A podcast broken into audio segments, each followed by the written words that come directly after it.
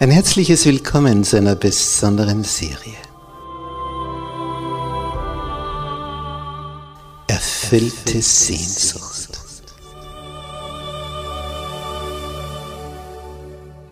Die Welt der Bibel.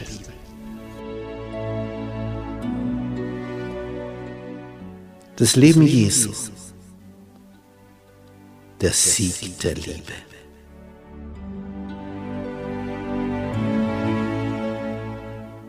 Der Sohn Gottes. Kommt aus dem Weltall, schlüpft hier in diesen menschlichen Körper, ja sogar im Embryonalzustand und zeigt hier dreieinhalb Jahre, was das Wesen des himmlischen Vaters ist. Es ist faszinierend, diesem Heiland nachzuspüren wie der denkt, wie der fühlt, wie der handelt, wie er verblüfft, wie er verärgert, wie er begeistert, wie er Menschenherzen froh macht. Ich freue mich, wenn du mit dabei bist, auf den Spuren des Sohnes Gottes.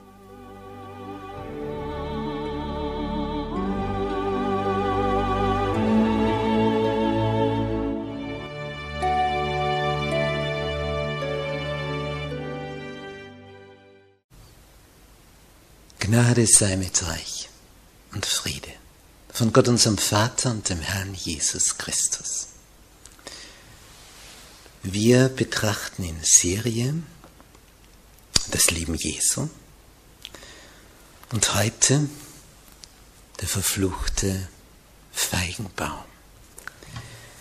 Wir lesen im Markus Evangelium Kapitel 11 eine seltsame Begebenheit, die mit einem Feigenbaum zu tun hat.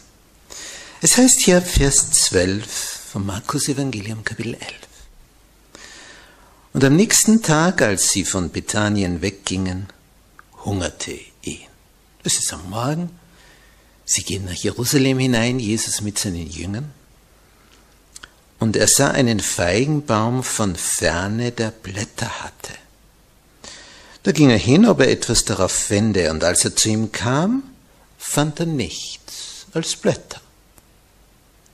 Denn es war nicht die Zeit für Feigen. Da fing Jesus an und sprach zu ihm, nun esse niemand mehr eine Frucht von dir in Ewigkeit. Und seine Jünger hörten ihn. Eigenartig. Jesus, der Schöpfer, hat Fruchtbäume geschaffen. Wir leben von diesen. Beerenobst. Dann das Obst der verschiedensten Fruchtbäume. Es ernährt uns. Und hier ist ein Feigenbaum. Wir lesen, es war nicht die Zeit für Feigen. Ja, warum verflucht er ihn dann? Dann ist es ja klar, dass da nichts drauf ist. Ja, man muss ein bisschen sich auskennen über den Feigenbaum von seinem Wachstumserscheinungen her. Der Feigenbaum setzt zuerst die Früchte an und danach kommen die Blätter. Und sobald ein Feigenbaum Blätter hat, dann ist üblicherweise auch schon die Frucht soweit, dass man sie essen kann. Und all die Bäume, die anderen Feigenbäume rundherum, hatten nicht so eine geschützte Lage, da pfiff wahrscheinlich der Wind durch, andere Gegebenheiten. Aber dieser eine Baum stand so geschützt, der war seiner Zeit voraus. Der war schon weiter. Die anderen hatten alle noch keine Blätter, aber der hatte schon welche. Das heißt, die Blätter zeigten an, ich bin meiner Zeit voraus, ich bin der Erste. Aber das bedeutet auch, wenn er schon Blätter hat, dass bei ihm die Frucht schon so weit ist, dass man welche dran finden kann.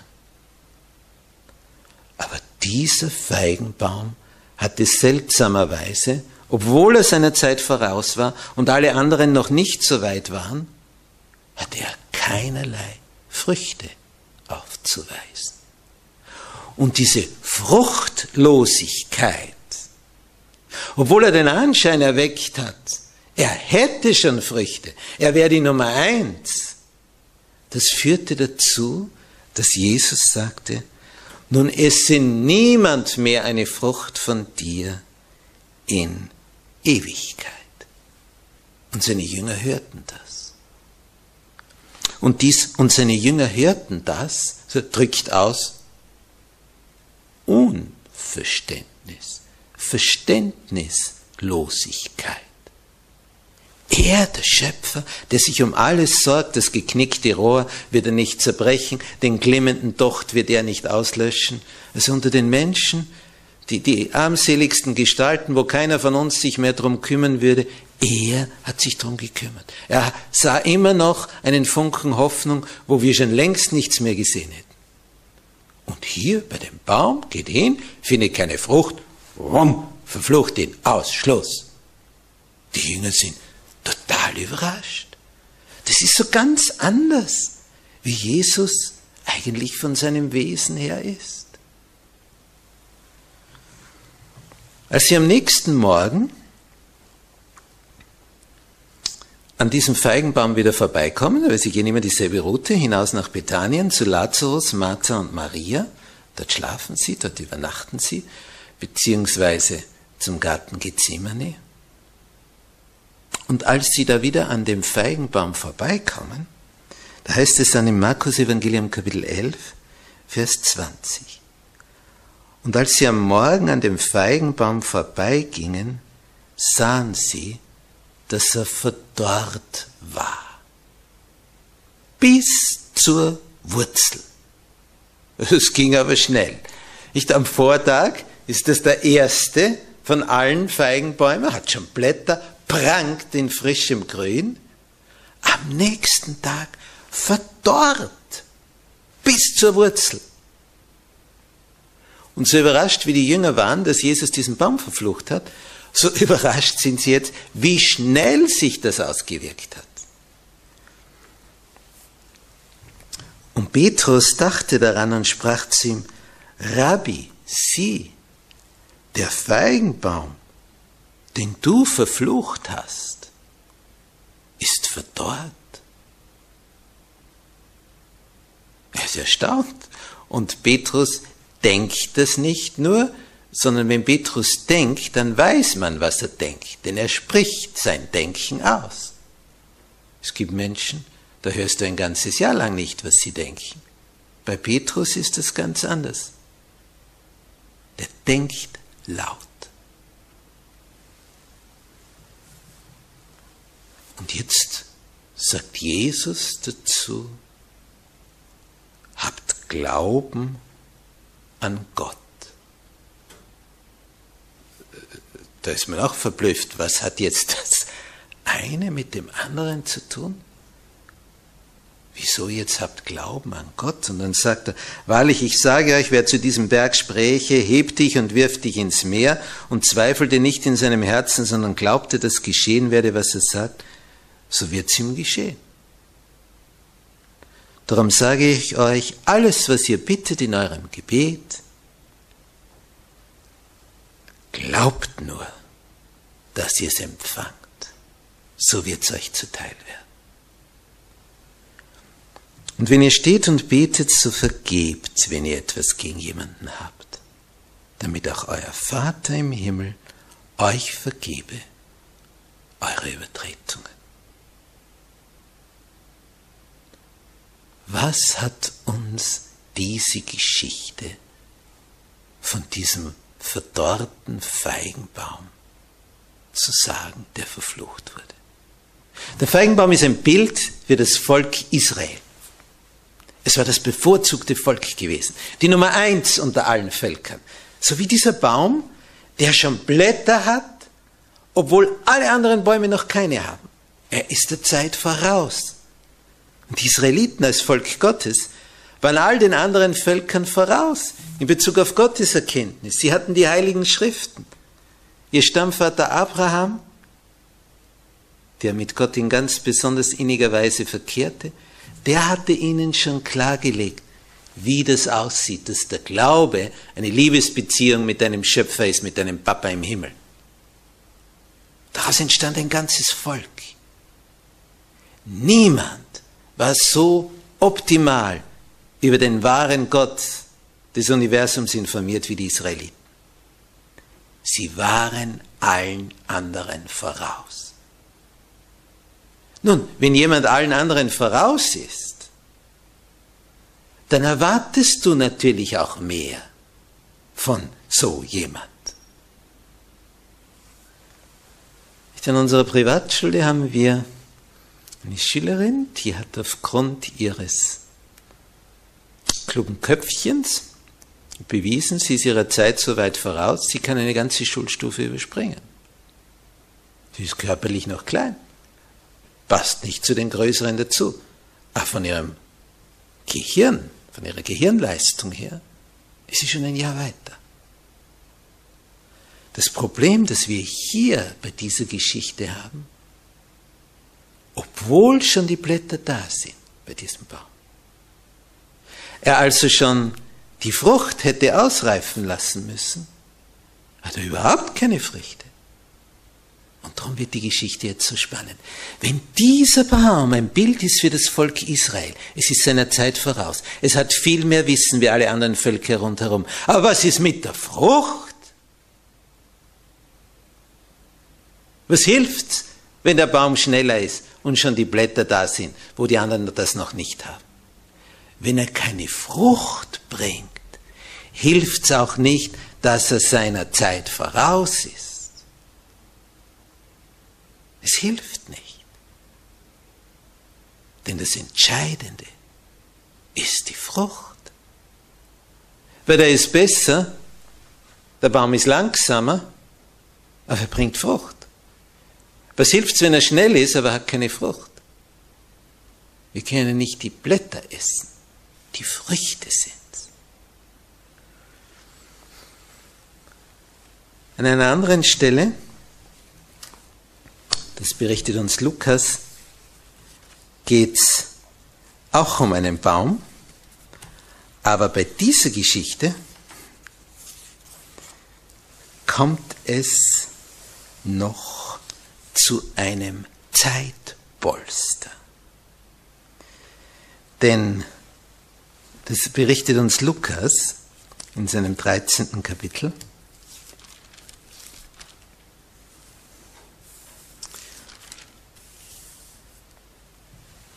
ab Vers 6. Er sagte ihnen aber dies Gleichnis. Es hatte einer einen Feigenbaum, wieder ein Feigenbaum, der war gepflanzt in seinem Weinberg. Und er kam und suchte Frucht. Aber er fand keine. Merken wir die Parallele? Ein Feigenbaum? Frucht wird gesucht, nichts da. Da sprach er zu dem Weingärtner, siehe, ich bin nun drei Jahre lang gekommen und habe Frucht gesucht an diesem Feigenbaum und finde keine. Drei Jahre lang. So, hau ihn ab. Was nimmt er dem Boden die Kraft? Pflanzen wir was anderes dafür an dieser Stelle wenn dieser Baum keine Frucht bringt. Der Weingärtner sagt, Herr, lass ihn noch dies Jahr, bis ich um ihn grabe und ihn dünge. Vielleicht bringt er doch noch Frucht. Wenn aber nicht, so hau ihn ab. Das ist ein Bild. Und die zwei Geschichten gehören zusammen. Das eine erzählt Jesus als Gleichnis, der Feigenbaum, es ist das Volk Israel. Wie lange währt jetzt schon Jesu Vollzeitdienst?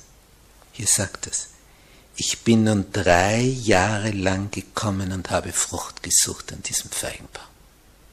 Seit drei Jahren schaut Jesus, na was ist? Was ist mit diesem Volk? Wo sind die Früchte der Erkenntnis? Denn wenn Sie etwas voraus haben in Ihrer Beziehung zu Gott gegenüber den Völkern rundherum, sieht man etwas davon? wird sichtbar?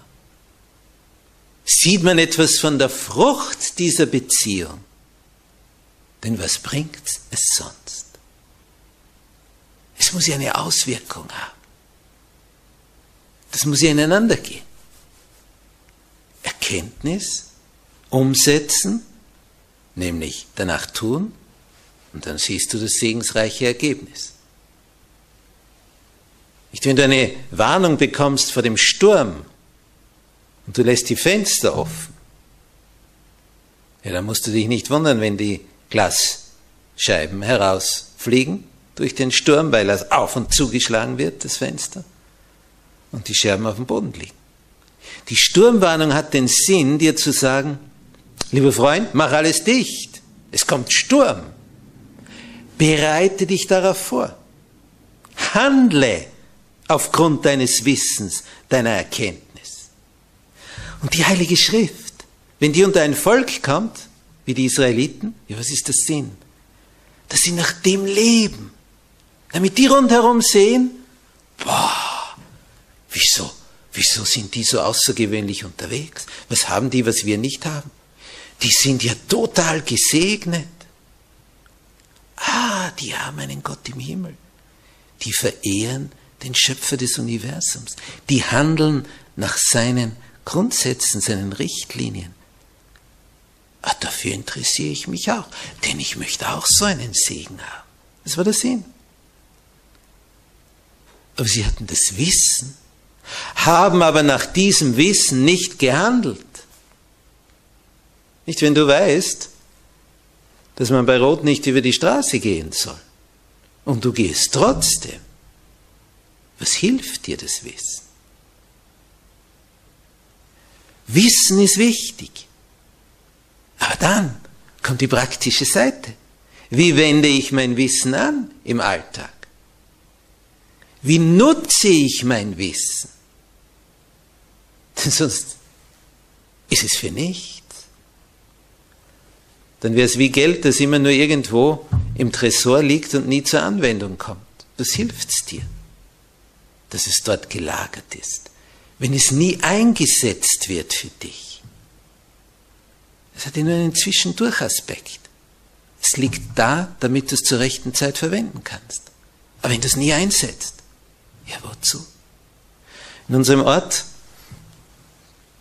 wo ich früher gewohnt habe, da war ein stadtbekannter Mann, der ging täglich in den Supermarkt und hat darum gebeten, er war ein Bettler, dass zum Beispiel vom Salat die Blätter, die die Leute übrig lassen, weil sie sie runterreißen, wenn sie da einpacken, dass er die nehmen darf.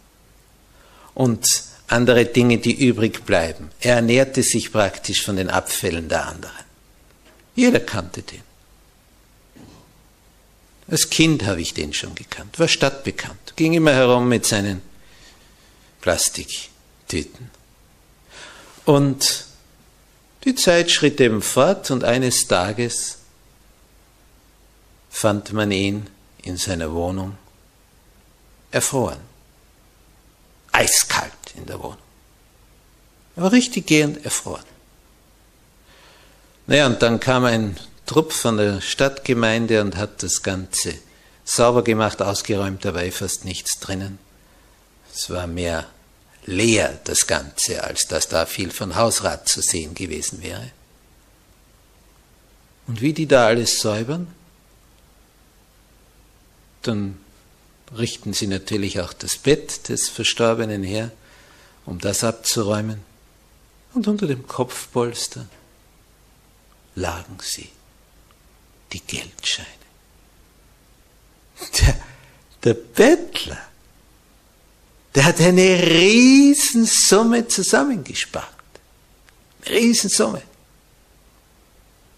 Aber er ist erfroren. Der hatte Geld, der hätte eine Sauna machen können aus seiner Wohnung. Er ist erfroren. Er hatte die Möglichkeit, aber hat es nicht genutzt. Er hätte überhaupt nicht Bettler sein müssen. Aber weil er so viel zusammentragen wollte, hat er den Bettler gespielt. Und letztlich ist er an dieser Gesinnung, die wurde so felsenfest in seinem Gehirn, dass er letztlich daran gestorben ist. Die Israeliten hatten die wertvollsten Gedanken aller Völker. Schon vor tausenden von Jahren. Da waren die Menschen hier in unserer Gegend Primitivlinge. Die kannten nur Pfeil und Bogen und Speer und haben damit die, das Wild in den Wäldern gejagt. Da wusste man bei uns gar nicht, was ein Buchstabe ist. Da konnten die Bibeltexte auswendig zitieren. Die wussten um den Willen des Höchsten, weit voraus ihrer Zeit. Und darum kommt Jesus und sucht Frucht. Und er sagt, drei Jahre komme ich nun schon. Ergebnis, null. Nichts da. Sie haben das Wissen nicht angewandt. Du auch zu solchen? Dass du um Dinge weißt. Sagst, ja, natürlich, das ist ganz gut und hm, ja, und das sollte man auch so tun, aber ich kann mich doch nicht damit recht so identifizieren. Ich mach's doch nicht. Ja, was hilft dir dann das Wissen? Wenn du es nicht anwendest, hast du natürlich auch nicht den Segen davon. Denn alle diese Richtlinien sind ja für dich, dass du Segen hast. Er möchte dich segnen durch das, was er dir sagt. Er möchte dich voranbringen. Und wenn du Frucht bringst, das heißt ein verändertes Wesen sichtbar wird, dann können andere von dir essen. Sprich, sie sehen die Früchte und merken, das lohnt sich ja. Das ist ja ein Vorteil. Das bringt ja etwas. Da ist man ja besser unterwegs für dieses Leben. Und so was gedacht, dass Israel voraus ist. Man sieht das immer im Frühjahr, wenn so die ersten Früchte kommen. Ich bin in einer Gegend Lehrer gewesen, das ist eine Region von Österreich, die ist so die Obstgegend. Da gibt's Apfelbäume ohne Ende. Und Pfirsichbäume. Marillenbäume, Aprikosen heißen sie in Deutschland. Und diese Pfirsiche, die reifen eben zu ihrer bestimmten Zeit. Das ist immer so Anfang August. Am 1. August kann man sicher in der Gegend Pfirsiche ernten. Ob es jetzt ein schönes, bereits wärmeres Jahr ist oder kühleres, um die Zeit herum reifen die ersten. Und immer so ungefähr eine Woche davor gibt es in den Geschäften die italienischen Pfirsiche. Wir sind ein bisschen schneller, weil es eben dort wärmer ist. Und durch unsere modernen Transportmittel kann man sie herbringen. Und jetzt haben die Leute das lang nicht gehabt. Was ist die Folge? Sie stürzen sich drauf. Auf die Ware, die da aus Sizilien und wer weiß woher kommt. Und dann kommen die eigenen, aber dann sind sie schon satt. Und die Pfirsichbauern in der Gegend ärgern sich immer, dass die anderen ein bisschen schneller sind wie sie. Und vor allem, dass man das herliefert, wenn man müsste jetzt ja nicht anliefern. Wenn du noch eine Woche wartest, gibst du ja schon die eigenen. Wer voraus ist, hat einen Vorteil, wenn er auch Früchte hat. Weil wenn die sizilianischen Pfirsichbäume nur die Blätter vorher haben, was hindert Es geht um die Frucht. Und diese Frucht, die wurde hier nicht sichtbar. Und nach drei Jahren sagt Jesus, hau diesen Baum ab. Das ist ein Urteil. Das Gericht. Das heißt, die haben ihre Existenzberechtigung als Volk Gottes verloren.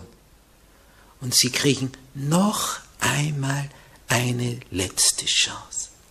Lass ihn noch dies Jahr noch einmal alles gemacht, herumgegraben und gedüngt und, und Jesus hat noch einmal alle Register gezogen und zu diesem Volk gesprochen.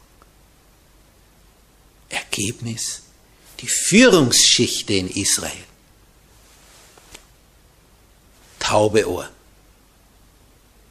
Im Gegenteil, je mehr er erklärte, je deutlicher es wurde, das ist der Messias, das ist der Sohn Gottes. Wer kann sonst die Zeichen tun, die er tut?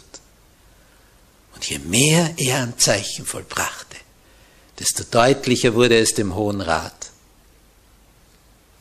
Den kannst du nur töten. Denn je länger der wirkt, desto mehr Anhänger wird er haben. Denn der macht ein Zeichen nach dem anderen. Der ist nicht zu stoppen. Wird immer beliebter. Wir müssen die Notbremse ziehen. Man hätte auch die Notbremse ziehen können bei den falschen Lehren und stattdessen Früchte bringen und zusammenarbeiten mit ihm.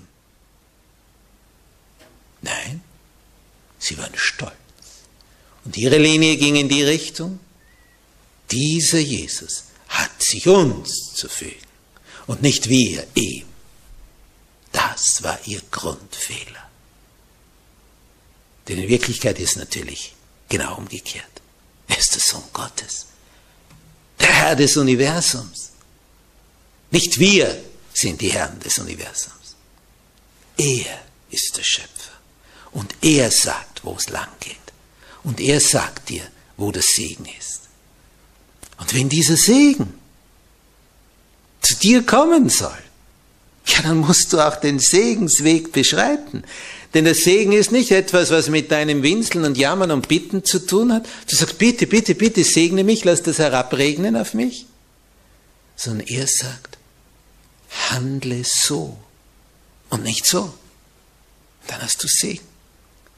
Und wir sagen, na, ich mache gleich weiter, aber bitte segne. Und so geht's nicht. Segen können wir nur erwarten auf Gottes Wegen. Gottes Wegen, da gibt's Segen. Nur auf Gottes Wegen.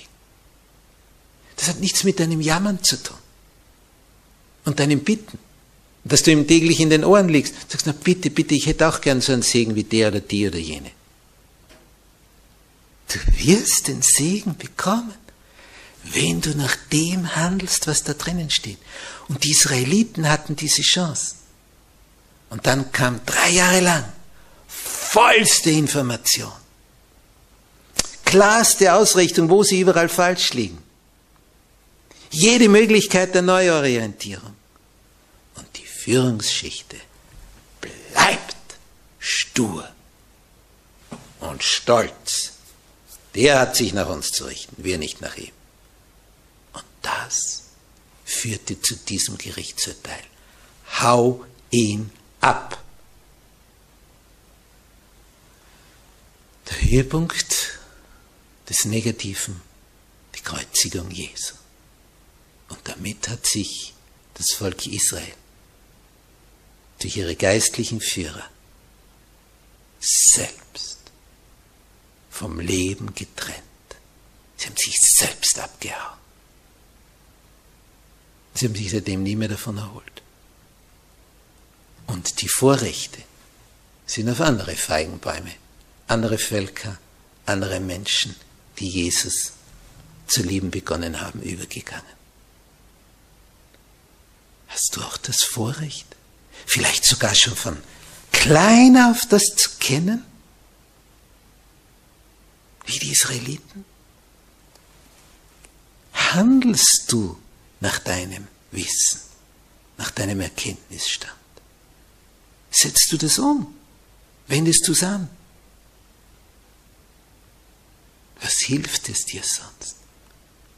Möchtest du auch so enden wie die Israeliten, die Juden? aus ihrem Stolz heraus sich selbst genügten, wie sie meinten. Es war ihr Ende. Es ist für uns geschrieben zur Belehrung. Denn Gott ist nicht gekommen zu vernichten, sondern zu retten. Der möchte dir zeigen, du bringst dich ins Unglück, wenn du so weiter rennst. Kehr um. Das Leben ist ganz woanders.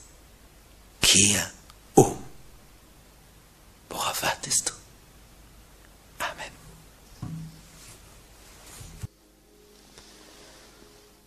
Unser liebevoller Vater, der du im Himmel bist. Danke, dass du so geduldig bist mit uns. Aber eines ist auch klar. Die Geduld ist nicht endlos. Es gibt ein zu spät. Lass ihn noch dies Jahr, hast du gesagt, o Herr. Lass ihn noch dies Jahr. Ein Volk war im Begriff, gerichtsreif zu werden.